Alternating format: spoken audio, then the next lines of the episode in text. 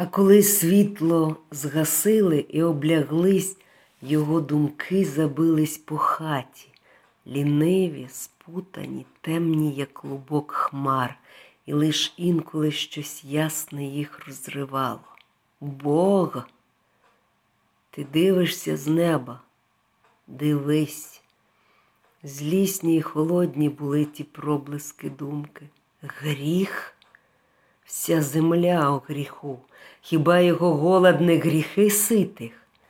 Він гнав от себе думки, особливо про те, що стара говорила, а разом з тим, наче наперекір, виринала з пам'яті напівзабути, про що чув він од мами або од баби своєї, як колись у давнину ще діти вбивали батьків, вивозили в ліс або на поле і там покидали, поки не прийде смерть. Нащо життя старому? Старе мусить вмирати, молоде жити. Так все на світі. Старе листя спадає, молоде наростає, зима гине, як надходить весна, зерно гниє в землі, випускаючи парость. Так все ведеться, відколи світ. Нажилась стара, а вмерти не може. Прохає смерті, не дає Бог. Хіба гріх помогти? І знову щось темне підіймалося в ньому як пара понад гнилим болотом, стирала думки, млоїла тіла і виганяла на чоло холодне свербляче піт. Тьху, тьху, Господи Боже, живу матір виволік з хати. Глибока ніч цілою вагою налягала на груди та не давала дихать а думки несміло знов мацали мозок, ворушились і розгортались. Згинь, пропади, як буде, так буде, щоб люди сказали. Люди, вони осудять. Коли з голоду гинеш з малими дітьми, коли от біди виєш, як пес, коли тебе пече і край людей нема. Нема на світі страшнішої пустки, як та, що зветься людьми. Люди. Ха-ха. Потап не міг заснути, крутився, здіймав голову з лави і посилав вухо в куток підмисник. Там було тихо. І раптом йому здалося мати в гаю, в хаті більше простору, нема того стогнання, зайвого рота, нема вічної думки, де взяти на похорон гроші. Йому аж легше стало. Та ось зашкрябали миші, затовклися під мисником, і звідти озвався нудний пискливий голос. Ой, моя смертонько, де ти? Встав пізно. День був тихий, важкий, сіре, переповнене небо здушило землю, а по ній лазив туман, як неприкаяні душі. Треба було возити гній, і він возив, важко ступаючи біля саней, сам сірий, як загуслий туман, і все дивився в глиби себе, де щось осіло за ніч і ствердло. Чогось покинув роботу рано, завидна, зайшов у хату, потупав мовчки і вийшов. Ще раз вернувся, став біля порогу, але не дивився під ноги. Щось хотів сказати і не знаходив слів. Мати мовчала. Тоді він кинув на землю важко напівсердита. Опам'яталася вже? Що кажеш? Га? Забули вчорашні дурниці? Ох, поможи мені, сину, знов за своє. Одвези в гай. Тоді він раптом присів на карячки, наблизив до баби своє лице, аж на неї війнуло гаряче дих... дихання і зашептав швидко і свистом. Кажіть, самі схотіли? Сама. Добре, зміркуйте, самі? Сама. Він різко звівся і сів за стіл. Хотів одрізати хліба, але не одрізав і знов поклав на місця. Не дивився ні на кого, але чув добре, що всі вже знають. Не здивувався, коли жінка спокійно сказала, треба лі, лі тепло гріти. Значить, зараз будуть обряджати бабу на смерть. Тоді він байдуже почав дивитись на метушню. Бачив, як діловито засували у піч солому, як діти шептались у кутку, наче раділи, що тато одвезуть бабу у гай. як стара простягала руку з під мисника. Сорочку чисто дістаньте. А свічки, здається, нема в нас, дзвінко скрикнула жінка, він поліз сам під образи, де звикли ховати вербну воскову свічку. Йому не слід було дивитися, як обряджатимуть матір, і він вийшов на двір. А коли повернувся, вона вже лишала готова на лаві, суха, маленька, як справлена курка з хрестом на грудях, і чисті п'яти стирчали з-під чорної вовни запаски, як в неживої. Скінчили, хотів він спитати, але не спитав, бо бачив, що тільки на нього й чекають. Він підійшов до лави, а може б, ви ти є.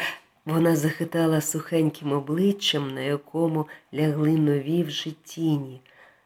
Тоді він рішуче підійшов ближче, поцілував руку і губи, а вона благословила його сухими, як осінні гіллячки, руками. Тепер підходили всі молодиці, й діти, і цілували бабу, а баба злегенька кректала. Їй було добре, що чула на губах теплі уста. Невістка схлипнула навіть, але зараз замовкла, коли Потап поспитав про верету. Нащо тобі? Треба б накрити. Глядиш, назад привези. Потап взяв маму на руки і виніс. Отчинилися двері, холод пішов по хаті, і в чорний морок сіней вскочив одразу дитячий рев. На санях було сінце, Потап підмостив його бабі під боки, покрив її вретою, беручись за вішки, спитав Добре вам, бабо? Знов бабо, подумав, але не мав зваги поправить. Не забудь же верети, знов пригадала жінка, коли сідав на сани. Коняка рушила задом, і баба поплила. Їхати було зо три версти полем, що починалось зараз від хати. Ніч впала зразу і проковтнула обрій. Тільки близькі сніги біліли, і туман одягав вині на ніч дерева. Мовчали. Що було говорити? Раз нужда давно замкнула йому уста і промовляла тільки у серці а друге, ще й встало таємне і полохливе між живим тілом на санях і ним, чого не зважався проганять словом. Уважно дивився, як кобила крутила покошленим задом, на якому осідав уже іній, і думав, що треба врізати січки, міркував, коли краще околоти і одвести в січкарню, чи сьогодні, як поверне додому, чому завтра. Потому згадав, що забув узять рукавиці, що не помив руки од гної, тепер вони наче в корі. Йому здалося, що стара щось скрипить, обернувся назад і крикнув Чого хочете, га? Він розібрав на силу, вона питала, чи вони їдуть Микитиним полем. Микитиним? Ха! Микита давно помер. Вже й поле його продали сини. Кому продали? Тут ціла історія була. Він оживився, обертався назад, кричав, щоб мати чула, стукав пулжаном сани, махав руками, радий, що може криком прогнати те таємниче і полохливе, що стояло між ними. Сани йшли у затоки, стукались копилами, він вставляв ногу і опирався в тверді краї дороги, як звик се робити, коли вивозив гній. Хвиськав кобилу ньо і знову обертався назад. Вони раді були обоє, що знову живуть спільним життям, як ще тоді, коли стара могла ходити по світі. Баба хтиво ловила ті новини, вона нічого того не чула, що можна почути, валяючись десь під мисником, а той Микита сватав її. А не помітили навіть, як обступив їх гай. Потап спинив коняку, не змерзли. Підійшов він до баби. Ні. Приїхали вже. Баба зараз хотіла піднятися, але впала назад. Пождіть ще, полежте. Він одійшов у гай, поринаючи глибоко у сніг і шукаючи місця. Вибрав під дубом на гладенькім горбку і наголос сказав, і наголос сказав, тут добре буде.